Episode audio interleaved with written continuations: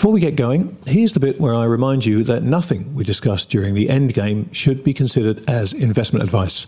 This conversation is for informational and hopefully entertainment purposes only. So, while we hope you find it both informative and entertaining, please do your own research or speak to a financial advisor before putting a dime of your money into these crazy markets. And now, on with the show.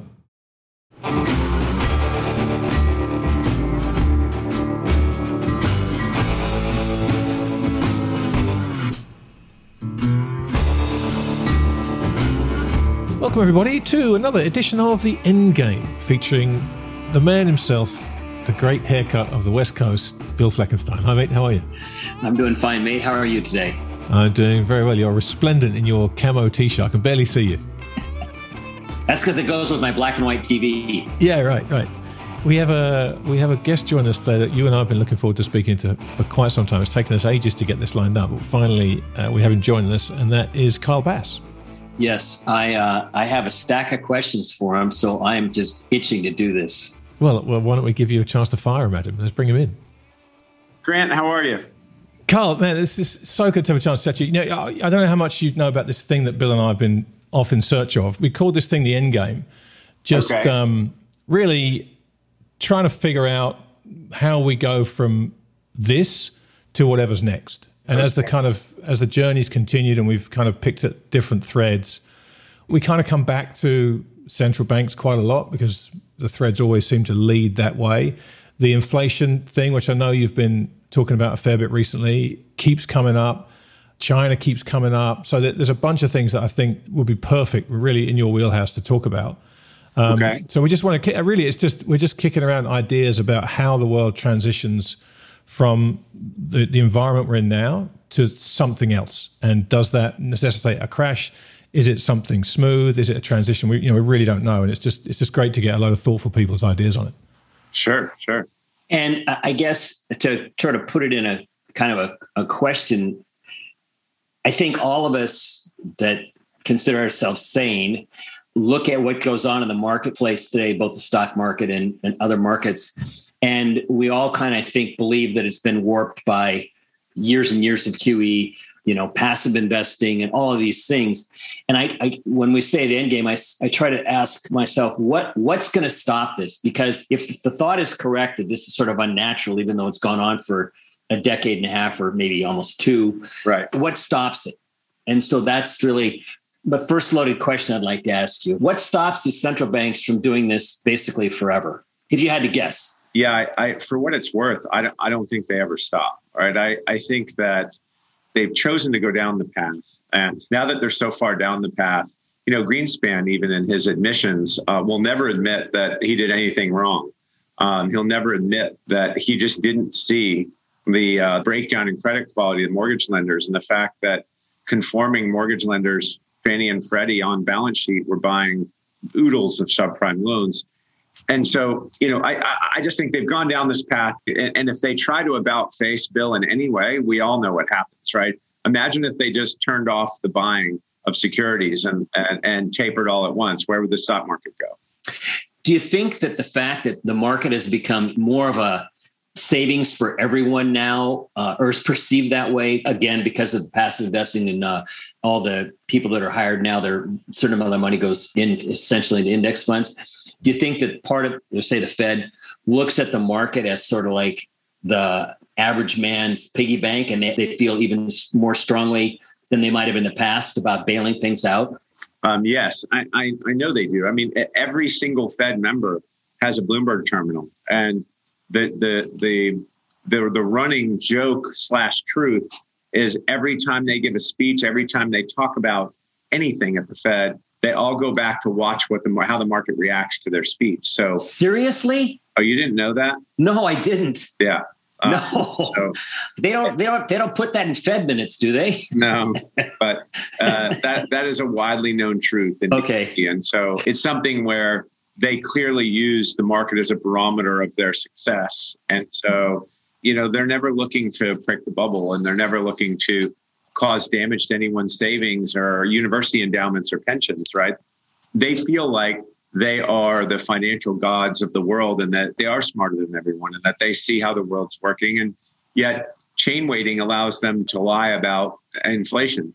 And if you just look to Germany's last 12 months, they don't chain weight in Germany. And the last 12 months of German inflation is now 11.8%. So, you know, you still have negative rates in Germany, and yet you've got an 11.8% inflation number. So, real rates, we believe real rates are negative 12 right now. I'm with you on that. I don't have the, the numbers, the data to back it up like you do on that score. But why do you think that the consensus appears to be that inflation is transitory and no one's particularly worried about it and rates are, say, negative 12 over there and some variation of that over here? Is it because there hasn't been any inflation that's upset the markets in so long they've forgotten that it can happen? Or what do you think drives that? Well, I just think it's the reporting, Bill. I think if you look at the CPI and PPI, or you look at you, you look at the numbers as reported by the U.S. government, mm-hmm. and they never show inflation, and it's because right. again, you, you look at the the average price of a car has tripled in the last 30 years. Uh, it's over 300 percent higher, and yet the amount of auto inflation in the calculation of the CPI is five percent over that 30 year period. Right, so they chain weight everything. You're never going to see real inflation numbers printed by the U.S. government. It, it doesn't it doesn't serve their purpose. Let, let me follow up on that because you've touched on something that I've thought about for a long time, and that is exactly the point you made.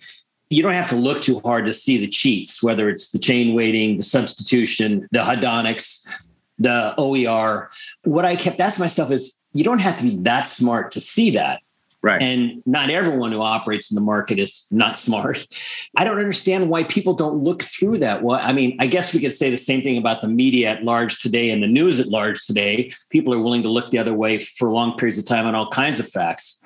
But I, I haven't understood why smart, sophisticated investors need the government to tell them what the CPI is supposed to be when they all have checkbooks and they all write, yeah. you know, pay for things. I mean, when you go out to dinner these days, you know, your bank account drains a lot faster than it did just five or six years ago. It's, it's, yeah. it's insane. I look at these bills and wonder if I'm getting them in pesos or dollars when they come in. And, you know, and, and it's, and, it, and it's everything in life. Uh, everything in life has gone massively higher in price. And, and again, if you look at, if you look at the way the Fed calculates even cell phone data is one of these things that they say uh, has been massively deflationary. The cost of data storage and the cost of data transfer has gone way down. But that doesn't actually offset your bank account because right. they put more and more data on the phones and the phones have gone up and up and up in price. An iPhone, how much does it cost today? $1,100? You know, an iPhone 10 years ago was not $1,100. No, it's it's amazing the amount of bullshit they've pulled off under the name of hedonics. I completely agree with you about the inflation problem. What do you think it will take or might take to get psychology to start to change about that? Do we look to Germany first? Do we look to Japan first? I mean, they, they've been the thought leaders in monetization. I mean, you must think about what's the catalyst that might change this. Do you have any ideas? Yeah, I have. I have a great anecdote for you. I, I had breakfast with Kuroda, and a very private breakfast, just a few of us, and um, we talked extensively about you know, uh, them achieving their inflation target. If you remember, they raised their inflation target from one to two. They never achieved one. They decided to raise it to two, I guess, for psychological reasons. And I asked Kuroda-san, I said, you know, you say you're not monetizing your deficit and your debt, and yet you own 125% of GDP of your bonds. You own one of every two JGBs that's ever been issued. And you guys own 80% of every single listed ETF in Japan. Through the look through, you're a top 10 holder in the top five companies in Japan. So it, on, on the equity side, and what do you guys call it? And he gave me this big guttural belly laugh and he said, Kyle, we are only monetizing our debt when the market tells us we're monetizing our debt. Yeah. That, but, but that's exactly it. That's exactly it, right? That's exactly where we are at that point. Uh, that's the point where you know, who are you going to believe, the numbers or your own lion eyes? That's basically where we're at. That's where we are. But the title of this talk, right, is the end game. The interesting unintended consequences of all of their actions are, are really starting to boil and show. And I believe the geopolitical tensions that we're seeing in the Arab Spring, which right was the cost of food. Food, yeah. Right. Uh, what we're seeing in the Palestinian-Israeli conflict today, what we're seeing in the Chinese-Indian conflict on their border we all think that these are just certain belligerent actors acting and they're acting for different reasons. I believe very, very interestingly that this asset price inflation and the cost of food, if you look at the UN uh, World Ag Index, uh, it's up like 45% eight months. I believe the cost of food, the cost of assets, housing in particular, has ripped. And what that does is it makes the poor even poorer, mm-hmm. right? Uh, it makes the middle class not able to reach up to their next home because their wages don't move anywhere near as fast as asset prices. And so look at what we're seeing. Today, we have the lowest birth rate of every developed nation in the world today. Guess why? Because people can't move out of their homes. No one's going to marry and live with their parents and have sex in their parents' house. It's not going to happen. They're not going to have babies in their parents' house. The birth rates are collapsing around the world mm-hmm. and the price of assets are ripping. And so, an unintended consequence here is this is why these movements are springing up. This is why BLM is actually springing up. Mm-hmm. This is why the social tension in our country is so palpable you can cut it with a knife. Mm-hmm. Uh, we all think it's Republicans versus Democrats. I actually think it's much deeper than that. Mm-hmm. And it's the, the gap between the haves and the have nots will keep widening as an unintended consequence of Fed action. And we'll get to a point where we have more kinetic conflict. And I think that's what eventually stops this large S. Yeah, it's interesting, Kyle. You talk about that Republican Democrat thing. I, I completely agree. Everyone thinks of this as a, as a left right, kind of a, a horizontal schism. But the truth is, it's a vertical schism, right? It's the 1% at the top, and then the schisms happen as you go down the kind of wealth pyramid.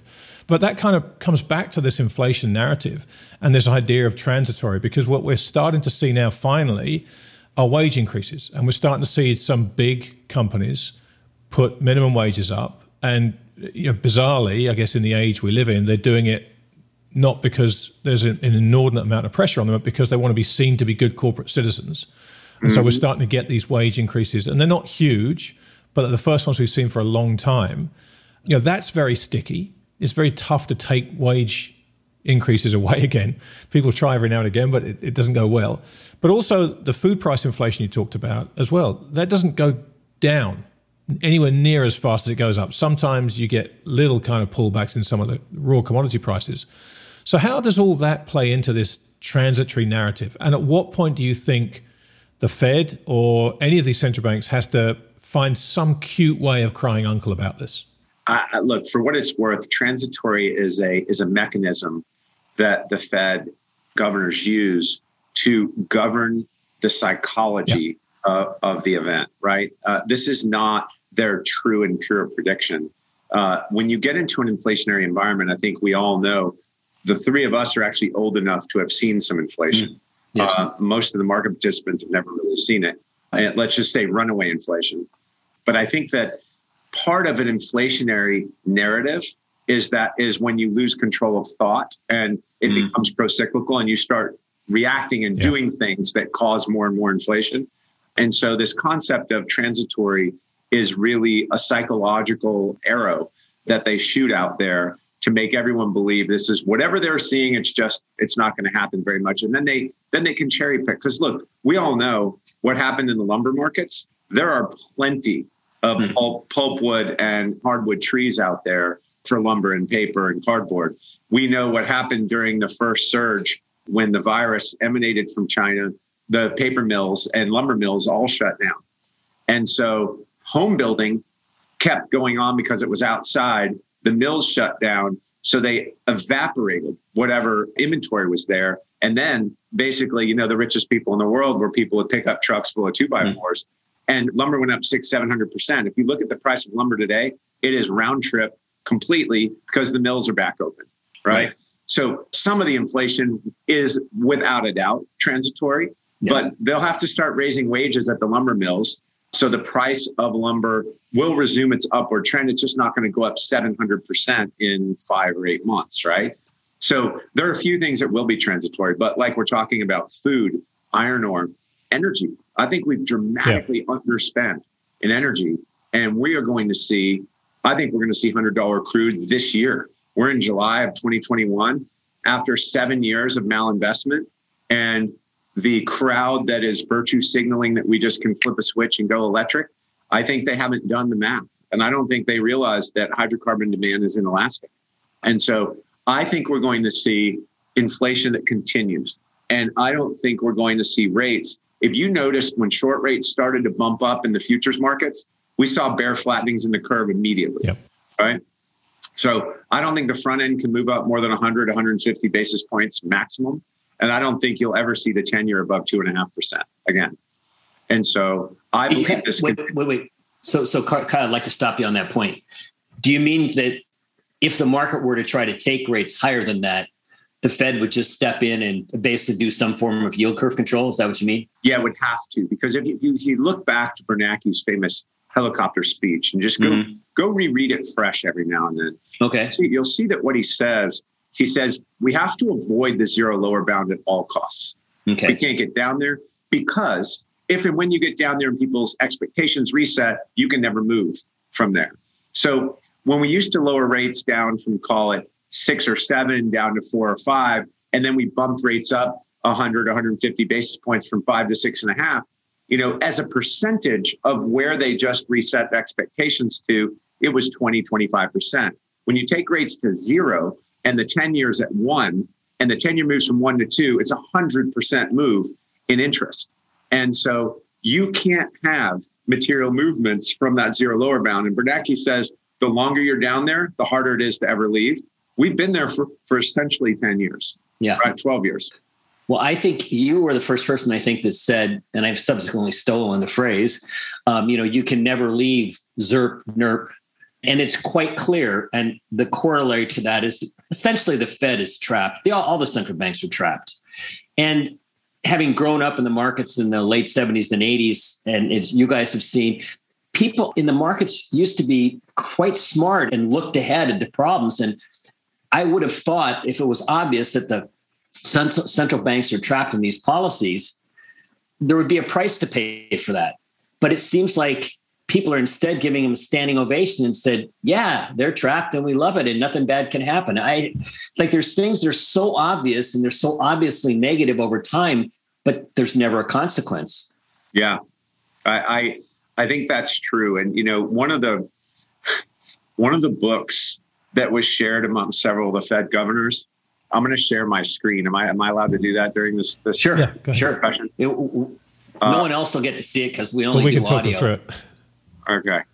Um, but there's a there's there's a really good book, um, and and it's a book by the name of Stuck by Oliver Jeffers. And when you when you turn the pages of this book, what happens is you see this kid who gets a kite stuck in a tree. So he throws his shoe up there to try to get the kite stuck, and then it gets stuck. And then he throws a ball up there and it gets stuck. And then he throws an airplane up there and it gets stuck. And at the end of the book, all the shit is stuck in the tree. and it is it is exactly where the Fed is today, and they know it. But again, there is no alternative. I, there, there is no alternative path from here. We're too far down this path for them to ever allow the burn to happen in the forest, right? Right. So, Kyle, let me ask you what you make of the mixed signals that the bond market is sending versus the inflation narrative, because eh, obviously that everybody's now had to pick a side, inflation, deflation, and people are throwing around different time horizons and what have you. But it feels like that one thing everyone's had to try and pick a side, and so there's the usual spike in the ball every time either the CPI comes in hot or the bond market yields start falling. What do you make of that? Because this inflation story is strong and getting stronger, and yet yields, to the point we've made earlier, are failing to respond to that. Do you think that is because people realize that there is no way they can go higher, or is it the bond market is signaling that this is a head fake and, and we are heading back into deflation? God, that's a great question. Oh, so so no, I think that what the market's telling us today is we've seen a major outbreak of the Delta variant We've seen the UK about face. We've seen the US travel advisors say don't go to the UK. And if you look at the most heavily vaccinated population in Europe, they're the ones experiencing the largest outbreaks of the Delta variant of the COVID. And so I believe that the world is all of a sudden head scratching, thinking, holy Jesus, are we headed back to shutdowns and travel restrictions? And we were on such a trajectory on the opening of economies. And now all of a sudden, you know, you have the teachers union in California thinking, well, maybe we won't go back to school. Maybe we don't have to work again and we'll get paid again. I mean, when you pay people not to work, I think we all know how that works out.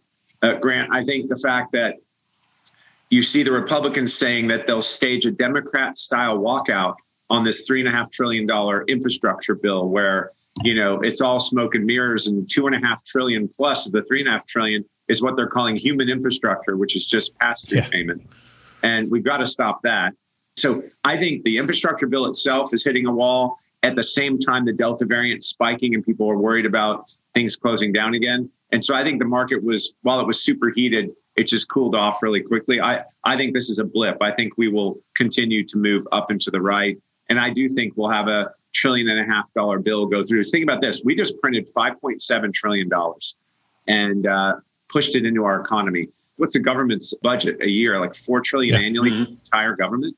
We yeah. just pushed 5.7 trillion dollars into an economy. There is 35% more broad money M2 in our system today than there was 16 months ago. And that has never happened before in US history. So you know these moves down thinking that things might be cooling off abruptly and you know you look at the travel and leisure equities and you look at the economically sensitive equities and they just nosedive over the last month or so and i think that's all related to this indian or delta variant making people scratch their heads do you think speaking of covid obviously certain states led the way in terms of taking a different path than many of the states and everyone likes to characterize it as a red and blue thing. And I'd rather not do that. I would rather say, hey, let's leave the politics out of this and say Florida and Texas and a few others took a different path, the same as Sweden did and Croatia did. I'm on the West Coast where they're afraid of their shadow out here, right? I mean, so I'm kind of curious do you think that we'll have some states that try to close if this gets worse? Other states are certainly not going to. And I'm wondering if the ones that won't will sort of shame some of the ones who want to in such that it won't happen so that if a, handful of states try it it's not going to get any momentum and we won't go back down that path as a country do you have a feeling about that yeah i, I think our country is finished with closing down there may be cities like San Francisco, and mm-hmm. you know, let's just say it's hard, It's hard not to bring the politics in here because yeah. these governments believe that they control the people, and that they don't work for the people. And I think that there'll be some cities that try to shut down. If you notice, there's been this amazing migration of mm-hmm. people and businesses, productive people and their businesses moving from high tax you know, uh, let's say mismanaged jurisdictions of our country, the Northeast and, and the West Coast, moving to places like Tennessee, Texas, and Florida that have been pro-business. It's not mm-hmm. it's not that we're anti-science. Right, it's, exactly. We're pro-business. And something people don't bring up often enough is I think that the psychological damage done by the lockdowns and the virus emanating from China, I think, are hard to measure today. And I think that both the economic deterioration, the psychological deterioration, and the depression that's resulted in uh, you know over a year of, of locking down at home is going to be uh, measured for years to come and uh, the societal cost could be higher for closing down vis-a-vis allowing mm-hmm. the virus to move through if you noticed even on the delta variant it's more infectious but it's not more lethal. right it's right. not killing people and so uh, you know at some point in time we just have to motor through these things and and then we need to bring consequences to china we we all know how they acted here uh, and mm-hmm. it and it wasn't as a responsible global actor whatsoever. And uh, these variants seem to be popping up in the very places where China has its worst enemies. And if you and if you look also, uh, Bill and and Grant, I mean, if you look at Southeast Asia and you look at just the reported statistics, including China, the COVID deaths for all of Southeast Asia and China don't exceed 32,000 today. And there's 4 million global deaths. And so either they're the biggest liars on the planet, which we know is true. But I wouldn't say I wouldn't say the rest of Southeast Asia lies. So I'm not a scientist, but I would posit that uh, it sure looks to me like there's a, a genetic predisposition for uh, the intensity of the of the virus in various ethnic populations. I think most anyone with an ounce of brains in their head and that is willing to examine the facts without a pre-existing political bias realizes that this was a gain of function escape or release. We could debate that from the lab. But for consequences to accrue to China, doesn't the mainstream media have to be willing to call a spade a spade? And, and doesn't the administration in power, which happens to be Democratic, have to get over the fact that that's what Trump said at one point? I mean, how does China get called to account on this if we're so busy fighting with ourselves uh, because of political correctness and the rest of this woke nonsense that we go after the culprit in this? Yeah. Well, you know, I have to give this administration some positive marks here. I follow everything that Secretary Blinken says. Uh, I saw that thing that you flagged after his sit down meeting. Yeah, I am very impressed with his steadfast resolve to call the spade the spade, especially as it relates to China's human rights violations, their genocide, and their crimes against humanity. You know, he said before Biden was elected that a Biden State Department would never trade human rights for a trade deal. And if you note, Trump never, ever uttered the words human rights. And right. He, he, in fact, praised people like Xi and yeah. Putin for their control over their people, which is, again, kind of a crazy thing. Uh, he did some great things and some terrible things. But right. I know behind the scenes, I knew a lot of people in the Trump administration. I knew a lot of people in the Trump State Department. Uh, and I knew a lot of people in the National Security Council. I frequently interfaced with a number of them. They knew that their enemy was Steve Mnuchin. And Steve Mnuchin was part of the Wall Street crowd that couldn't wait to get another underwriting fee from a Chinese entity. And so every time Trump even threatened to bring up human rights in his cabinet meetings, Mnuchin would say, if you do that, the Chinese will immediately walk away. They will decouple. The market will crash and you'll never get reelected. Mnuchin had to have said that to Trump a hundred times. So if you ah. notice, Trump never brought it up. Uh, right. and, and Pompeo only officially designated the Chinese as genocidal and committing crimes against humanity after Trump had left the White House for good. He was on the airplane. It was the last day that, of Pompeo's administration. Right. When he put out this communique that Trump probably didn't authorize. But the good news is there was continuity. Pompeo said it and Blinken stood by it. And so, you know, uh, the answer is yes. Biden has ordered a review of the origins of COVID. And I'm going to tell you, I think they're going to come with the truth. Well, that would be great. Good place to start. Well, Kyle, let me ask you, because once again, we kind of have the same dynamics at play as we do the inflation story here, in that, again, there's a story here that you have been talking about for a long time, and a number of people have been trying to get out into the open and tell a story that the mainstream media doesn't seem to want to tell.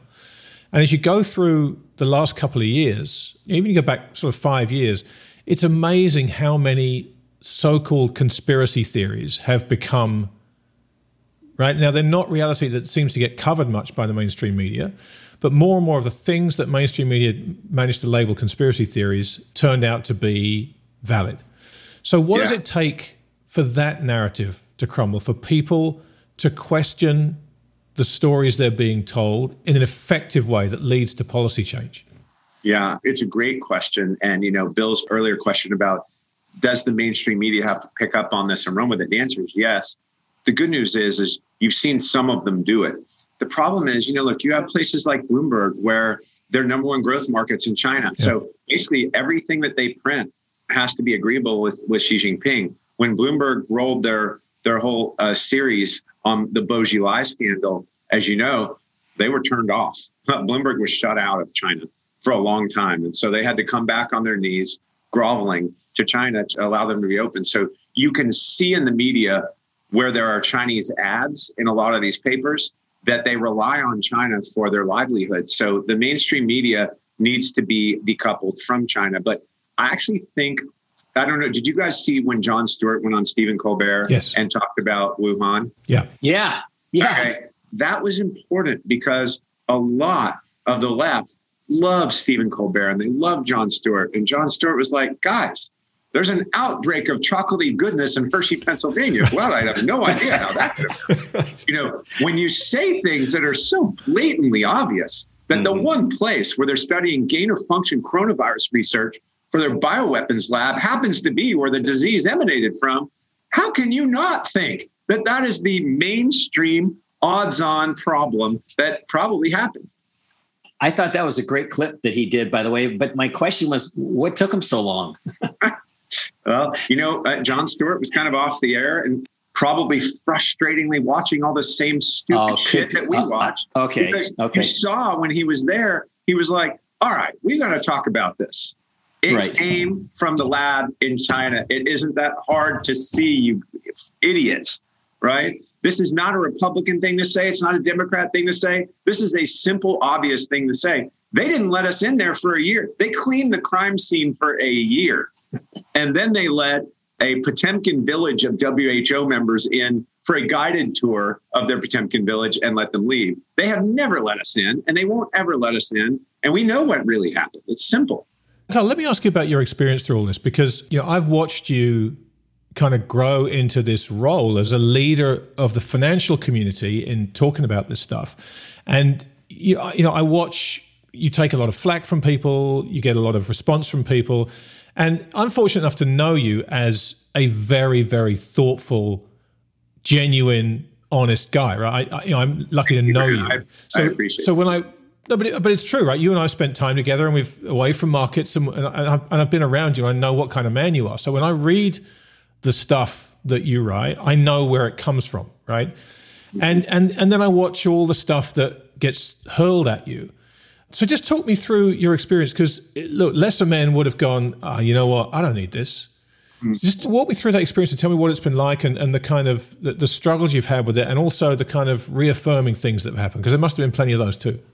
Yeah, it's you know what? It's forced me to become even better, a better researcher, a better reader, and someone that tries to understand the geopolitics. You know, I don't have a degree from Georgetown in uh, in global foreign relations, right? I don't I don't think any of us do. But but when you start understanding the manner in which these governments operate and act, and then you study their history and you study their origins and you study their texts and everything that they're reading, and you start reading Unrestricted Warfare and you start rereading the 2025 speech, it's so obvious to see that China itself is in a quest for global primacy, and it's that simple.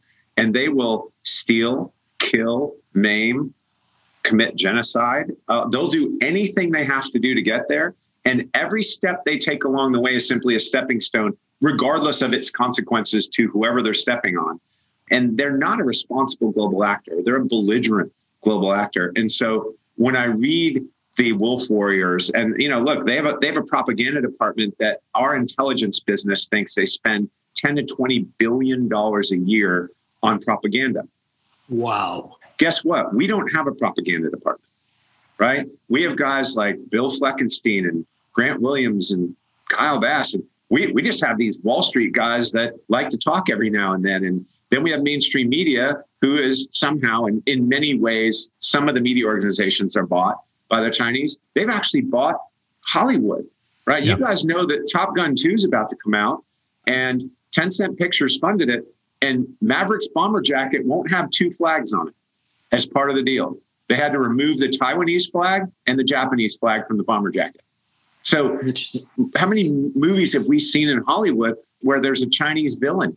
None. Yeah. And how many movies did you see during the Cold War that had Russian villains? It was all, oh. and they yeah. were awesome. Right. Yeah. So, China's propaganda and China's deeply thought through way of coercing media here and controlling Western thought is something that we really have to fight back on. So, Grant, it goes back to your question. You know, I really don't care what anyone thinks about me anymore. And when I say something, I, I mean it. And I don't have any particular axe to grind other than bringing the truth out. And the truth is all that matters to me. But it's, it's still a, it's a fine line to walk because you have to avoid that feeling of, oh, it's Kyle talking about China again. You know, wake me up when he comes back to talking about markets. You know what I mean? It's a fine line to walk. And, and I watch you straddle it all the time, right? And, and it's kind of incredible to watch. But how do you navigate that particular razor's edge? Well, I mean, everyone on Wall Street, I think, well, everyone's looking to make money.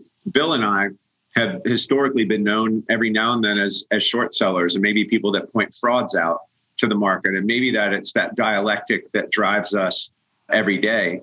But I think that on Wall Street, the entire sell side wants to open more offices in China at the same exact time, concurrently with the US State Department saying the regime commits crimes against humanity and, and, genocide.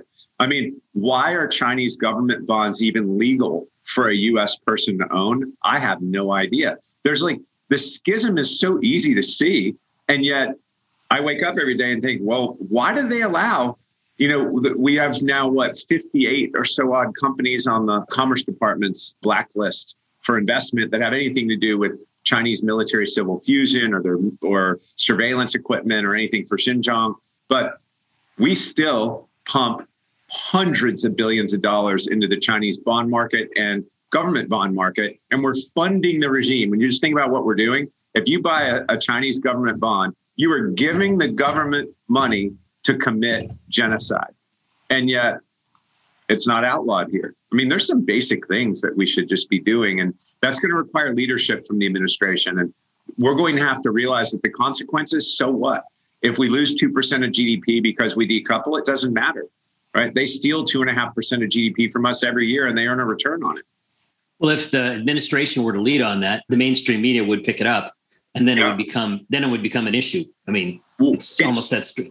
But it's so logical, right? It's like, okay, well, wait, it, here's here's the logic trail. We've already designated them officially as a genocidal regime committing crimes against humanity. So therefore, next, should we a have U.S. citizens, institutions, and endowments buy Chinese government bonds to fund the genocide, or we should b should we outlaw it until they change? Right? I mean, these are like easy, you know, flow diagrams to get to the end. For some reason, we're not going down those logical pathways. Well, to be candid, we've talked about a lot of obvious, logical things that should be obvious for people to see and do something about that just kind of gets glossed over. I mean, I think almost every topic we've covered is pretty obvious, yet yeah. a lot of the things we're talking about, the view you're espousing or we're sharing is sort of in the minority still. Yeah, it's crazy. But, you know, I think the, the end game is how do we all invest our families, savings, uh, the savings of others if we're a fiduciary. What do we do to avoid negative 12% real rates of return, right? And I just think the answer is in productive hard assets, right? It's in, you know, in my view, I think you need to get in front of population movements that are nonlinear in a country that has a solid rule of law and and uh, has a hegemonic currency. And uh, you know, so I don't think you should change currencies per se. I think you should just try to stay ahead of that negative 12 uh, uh, anywhere in the US where you think you can invest in human innovation, where you can invest in hard assets and productive real estate and things that you can really uh, stay ahead of this with. And I, I think that is the end game. So protecting yourself from the inflationary pressures that are surely coming, that are actually here, is the most important lens with which to view in investments for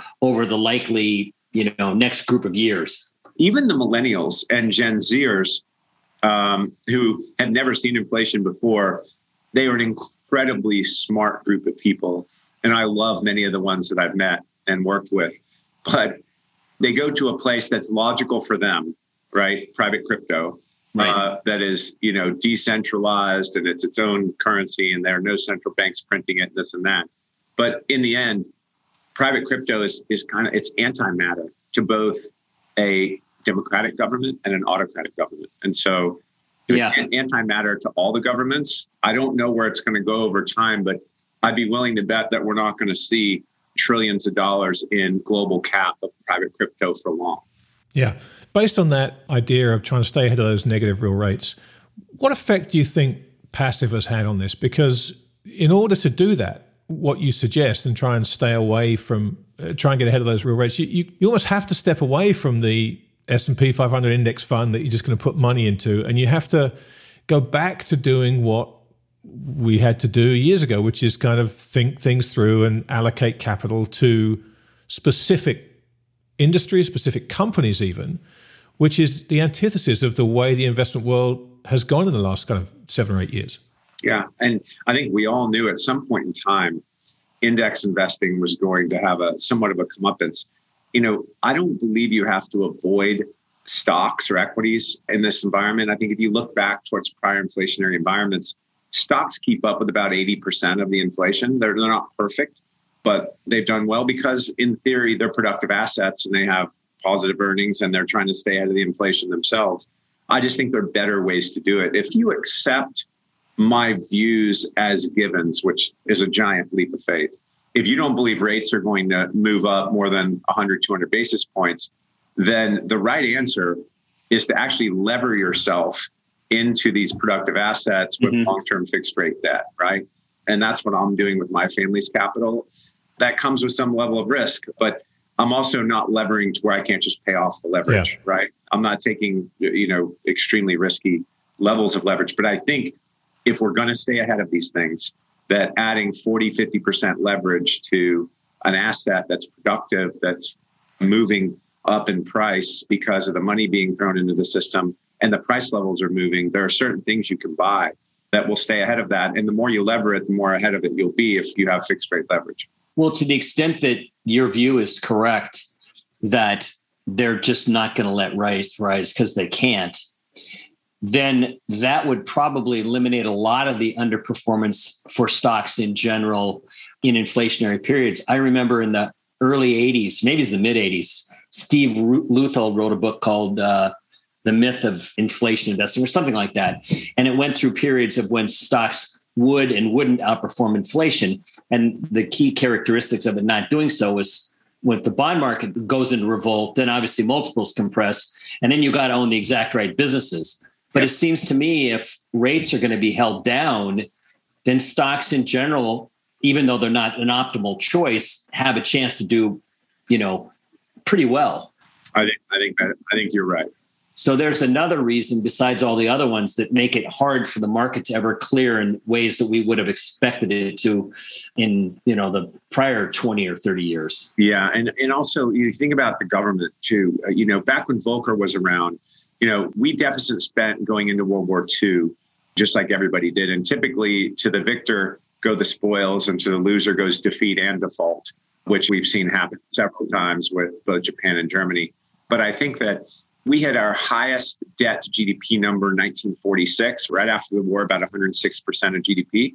And we paid that down all the way to about 36, 35, 36% of GDP down in, in to call it 1972 ish. And then we had a bout of inflation caused by some embargoes in 79, and Volcker showed up and again snuffed it out, you know, by raising rates to 17, 18%. We could afford it for a short period of time then. There is a 0% right. chance of right. the financial leverage, the leverage of the banks, and our sovereign leverage, given the GFC and now the global virus crisis. I think uh, there's just no way we can move. If we ever move the discount rate to 4%, it will detonate oh. everything that we have. All roads lead to inflation now. Yeah. I mean, productivity aside. And what's interesting is you brought up the point about the iPhones a while ago, and even the premier technological doodad of this last couple generations, i.e., the cell phones, they go up in price. Yeah. You know, yeah, they, so they have more and more data on them, but the, the gross price coming out of your wallet does nothing but go higher. Right, right. So um, it, it seems to me that I think a lot of people, when they talk about inflation, again, you know, half the world, I think, was born post 1980. So mm-hmm. there's a whole lot of people that haven't seen it. And you made a good point about there's a whole contingent of younger folks that have gone into crypto because they they seem to understand the predicament the central banks have created. But the reluctance of folks to believe in any sort of an inflationary outcome to me is is rather staggering when it seems so. I mean, it seems to me that this is one of the most obvious things I've ever seen in my life. Yeah. And I mean, I thought the 99 stock bubble was pretty obvious and the, and the housing bubble was pretty obvious. And, you know, I know you cashed in on both of those. And sometimes things come along that are so stinking obvious. You think, how can this even be debatable? And then, of course, it has to go on long enough to make those of us who might have spoken up about it look like idiots. And then finally it matters. I just I, the, the the fact that we're going to have more inflation in our lives, whether they count it or not, seems to be one of the biggest slam dunks I've ever seen. And yet here we are talking about most people believe in transitory. Yeah, yeah, I, that, that's beautifully said, Bill. I, I, think, again, controlling the psychology of whether we have inflation or not is actually the Fed's job. Right. Uh, because the insidious nature of it is, again, we're going to see, you know, much more expensive gasoline and much more expensive food. And if you're poor, or even if you're lower middle class, you don't have any disposable income. And food and gasoline are everything to you. Right. And so the poor are just going to get a lot poorer. And that's the horrible consequence of, of kind of what we're going through today. And I think to your point, it is not going to stop for the next 10, 15 years. So I think what we all have to expect is higher asset prices, more inflation, more social discord, mm-hmm. and, and, and again, more, more tearing of the social fabric of not only our country, of the world, which means inevitably that we're going to see more kinetic conflict. I think that a lot of people have confused the fact that when they talk about inflation, that while the rate of inflation may not, we, we may have a burst, and let's say by the official statistic, it runs at four or five or higher. If it only then drops down to three, that's still the compounding on top of what we had before. And it, you know, we don't see any of these things discussed yet because people don't believe in it. But eh, you mentioned the word psychology, and I've always thought when it comes to this sort of topic, that's the key variable. Yeah. When psychology starts to change, it's it's impossible to get it back once it shifts. And the, the one of the pernicious consequences, as you noted, is of these, these Fed policies is we've hollowed out the middle class, and that's created the social environment we have now. I remember in the past trying to explain to people, look, we get into a long talk about why was I critical of the Fed and all that. And I'd get down the path and say, you know, you hollow out the middle class and you have social conflict, and that leads to wars. And people would look at me like I had three heads. And so uh, again, I keep coming back to it would seem that sometime in the next pick a number, six, nine months, the concern about inflation would have to start to get into the mainstream market participants, wouldn't you think? I mean, I know we never know about timing until it happens, but do you have any kind of feel for that or guess about yeah, it? I mean, I think this most recent bout of Delta variant, uh, you know, worried some people about growth. I think we're going to just power through this and mm-hmm. realize that the death rates aren't going to move, even though the infection rates are there. Uh, I think everything's going to be fine. And then we'll get to a true reopening. And I see. You know, I'm sure you've been around some of these airports recently. So just this last weekend, I was in San Antonio, Texas, at an event for some somewhere I sit on the board of, and the hotel I was in had a thousand rooms sold. I'd never seen more people in a hotel, and I left the hotel to go get breakfast because the hotel breakfast line was down a hallway. It had to have been an hour and a half long. My son and I stopped at a Denny's. We stopped at another breakfast place. We were just looking at breakfast places. Hour and a half wait, hour and 45 minutes, two hour wait, two hour wait. You're thinking, what's going on here? So people are just starting to go out and open up and eat. The airport was jammed. So when I think about what global hydrocarbon demand was pre-COVID, we were well over 100 million barrels a day in demand. And I think there's pent up leisure travel demand and there's pent up business travel demand. When we get a, a true reopening, I think global hydrocarbon demand will go 105 million barrels a day. And we've malinvested or underinvested or yeah. not invested for the last seven years in any kind of conventional hydrocarbon production.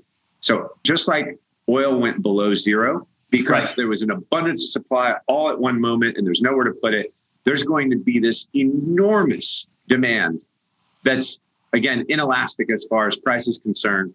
We could immediately see 100, 120, 140 dollar oil on the front end of the curve. And that's going to freak people out too. So I think those kinds of things. So when you say what happens six to nine months, we're going to see it. I think it's sometime in the next year we're going to see a full reopening and um, consequences people aren't ready for. I, I, just want to switch gears a bit because uh, I'm going back to something Bill said when he called the BOJ a thought leader in this monetary policy experiment, which uh, you need to trademark that, Bill. But um, I want to go back to your rational investor paradox, which was, I guess, maybe 2009, 10, I guess it was. And mm-hmm anyone listening to this that, that isn't familiar with it, you should Google it and read it. it. It's I've told you this before, but it's still one of the best thought out and laid out investment theses that I've ever read. There, there were no holes in it. it. It just it worked beautifully. And so I, I'd love to understand what that experience taught you and how you've kind of adjusted the way you've had to think about things given the power and the influence that these central banks have. Yeah. Well, so I agree with you on that Japanese rates never moved, but we raised a vehicle around that thought, as you know. Yeah. We had the Japan Macro Opportunities Fund. And I thought about that paradox. You know, we all, whether it was me or Bill or Paul Tudor Jones or you, at some point in time, we, the rational investor says rates are going to take off and it's going to detonate Japan. But either that's going to happen or they're going to implode under the weight of their own debt, right? It's going to go one way or the other, but it's going to be a supernova or a black hole, right? One of those things are going to happen. And in, in our view, the fact that Abenomics came about was their desire to get to 2% inflation, and they dialed up their central bank expansion faster than that of any of the other global central banks at the time, right? They were going for the gold while everybody else was just oh, was expanding a, a, little bit. It's interesting. So, Grant, at that time, I actually met with Shirakawa. And fun fact, he'd only meet with me in my hotel room. He didn't want to be seen with me uh, anywhere. um, and um, you, you, probably know that I think it's the Mandarin Oriental overlooks the Bank of Japan, uh, the old Bank of Japan. And yeah. the, the, Bank of Japan is actually shaped in the shape of a yen from above, which is pretty cool. I think that uh, when Shirakawa said to me, he said, QE, central bank balance sheet expansion, only works if you're acting at a different rate than the rest of the other central banks. He says it never works if everybody is uh, printing the same amount. If you're trying to achieve right. an, uh, an, outcome uh, yeah. in, your own in your own country, so they set it two percent. So we took what we did when I developed that theory and and raised that capital around that fund is we put two thirds of the money short the yen because we knew that to generate two percent inflation, they had to get the yen to go from 80 to 120, and uh, we took one third of the money and we bought trillions of dollars of, uh, of, of, interest rate swaptions, uh, thinking that it was going to go one way or the other. So we lost a third of the money uh, and we quadrupled two, two yeah. thirds of the money. Yeah. And so that fund was actually very successful. It was one of the most successful financial outcomes I've ever had. However, however, I'm known for the thesis being wrong and having the widowmaker, right. which is it's actually fine. It's fine. But I think that what it teaches you is is a valuable lesson for today. That mm. all these people that were piling in shorting the long bond, you knew they were going to get carried out. I didn't mm-hmm. know when, but you know, a move from one seven to one one as fast as it as as it went, I think carried out anyone. You mean the one that just the one that just happened to me? Yeah, yeah, yeah, right. Because we were printing you know the world was printing big inflation numbers the us was even printing larger chain weighted numbers which to its chagrin. Um, and so everybody was shorting the 10 year and, you know, and, and, it just collapsed. So betting against a central bank, especially on rates, yeah. if they have the ability to expand their balance sheet, is an exercise in futility. So I, I can't not ask you this question. there you go, Bill. Grant knows exactly. You're teed up. how, how about I waited this long? you did. I'm impressed. So so what one of the things I used to think about when I was trying to figure out how this would end yeah. And I've been thinking about it for a lot of years, unfortunately. I used to ask myself, what happens if the BOJ goes to the MOF and says, you know what? We're going to just tear up the paper in essence. You give us a, a, like amount at like one basis point for 200 years or a perp or whatever you want to call it. And, you know, okay, we're done. We won and we walked away.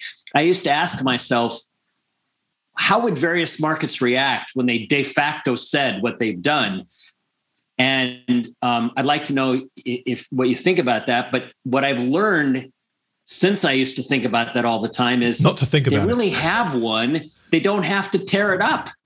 They can just sit like they have. They've won, and I expect now. When I say they're a thought leader, I was tongue in cheek, of course, about they're a thought leader in monetization and monetary debasement to some extent.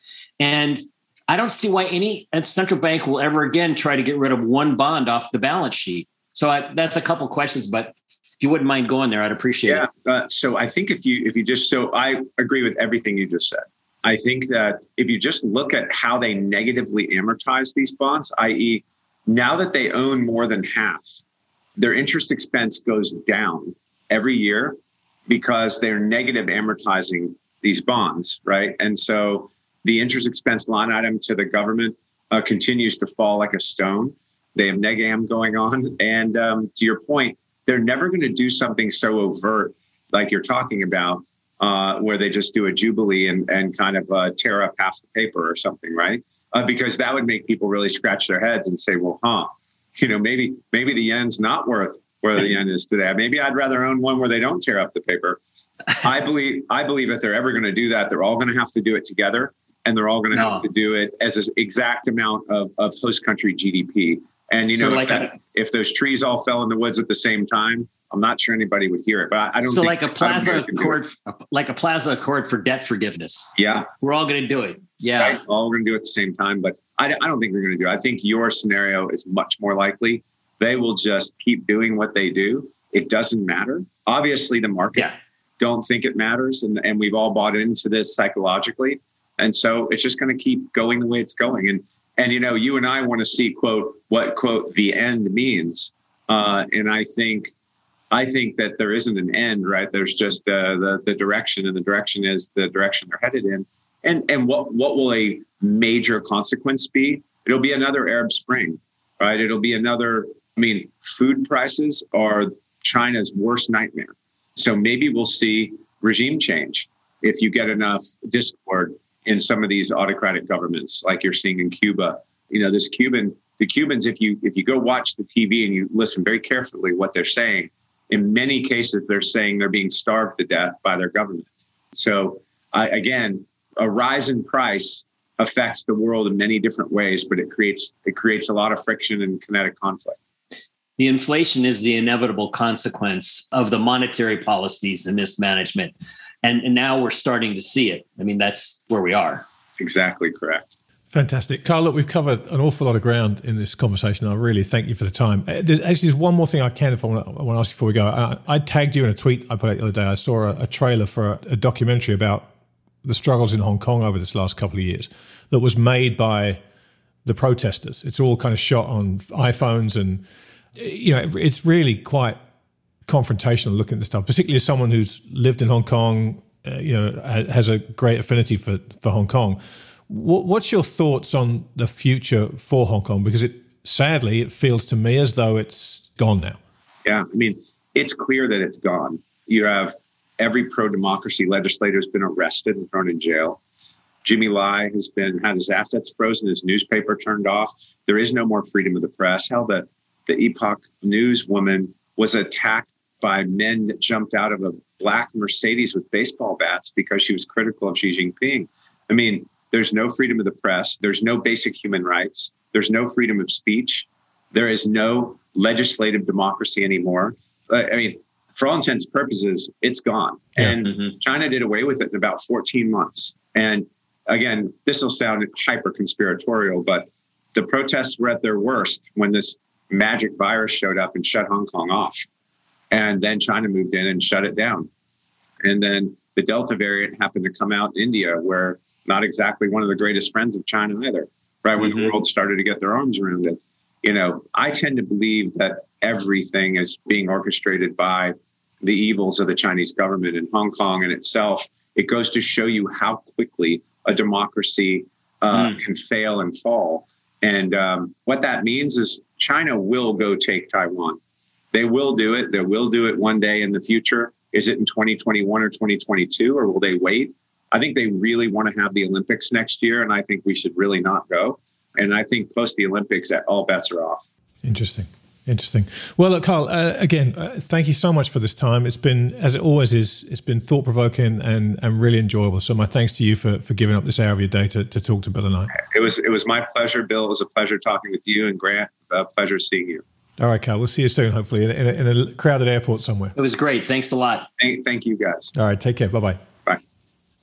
Well, there you go, Bill. I can't believe we covered all of that in an hour. I know we jammed. We jammed that. I just looked at, a little the, over at an the hour, time. Yeah. I thought it must have been two hours. Yeah, a little over an hour. We did, we did, pretty good there. I, I, I, know. I know. Kyle's a busy guy, but that was that's fascinating. You know, it's it's so interesting to me because, uh, as I said in there, you know, Kyle, he's just such a thoughtful guy, right? And and there are all kinds of um, stereotypical caricatures painted of Kyle, but he's such a thoughtful guy and and a decent guy, and he he he, he takes this stuff seriously. And you know, kudos to him for wading into these debates that he believes strongly about the way he does, because man, I couldn't, I, I couldn't fight those fights on all fronts. Like well, it, like you have to get to the point, like he said, he doesn't care what people think. Yeah. You, you have to say, I don't care if they try to cancel me because the people are going to try to cancel me, I don't care about anyway, because yeah. they're obviously knuckleheads to begin with. If they would do that to shut off conversation on the topic, I think one of the anecdotes to be shared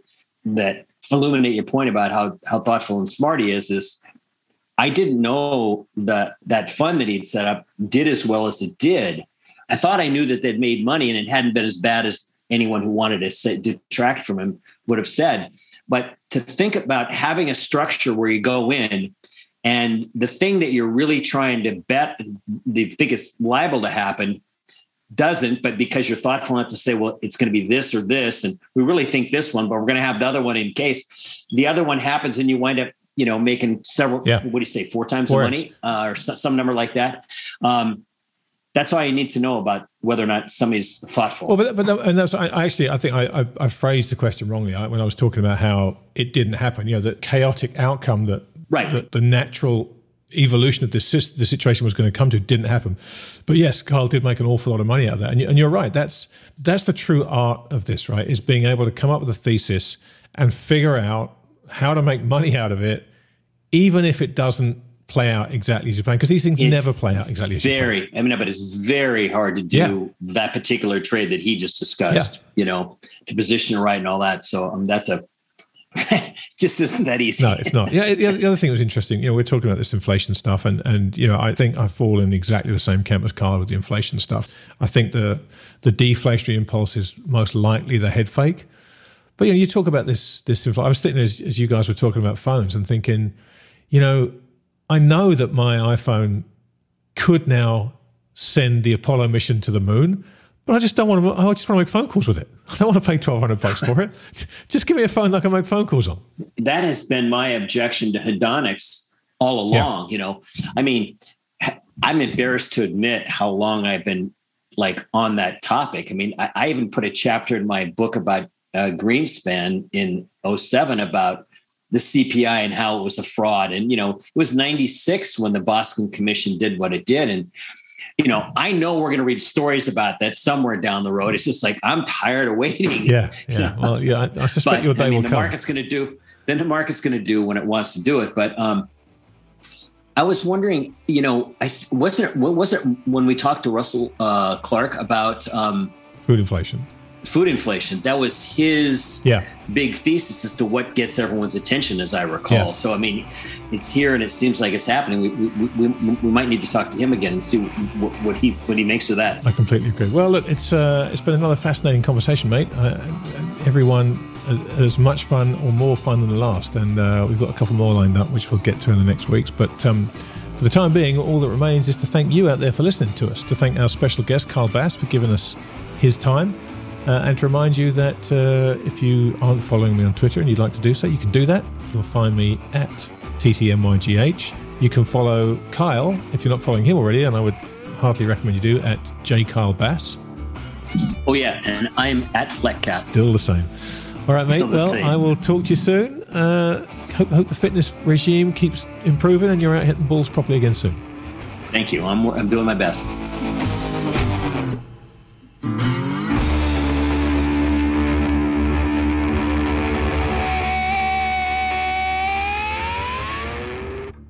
Nothing we discuss during the end game should be considered as investment advice. This conversation is for informational and hopefully entertainment purposes only. So, while we hope you find it both informative and entertaining, please do your own research or speak to a financial advisor before putting a dime of your money into these crazy markets.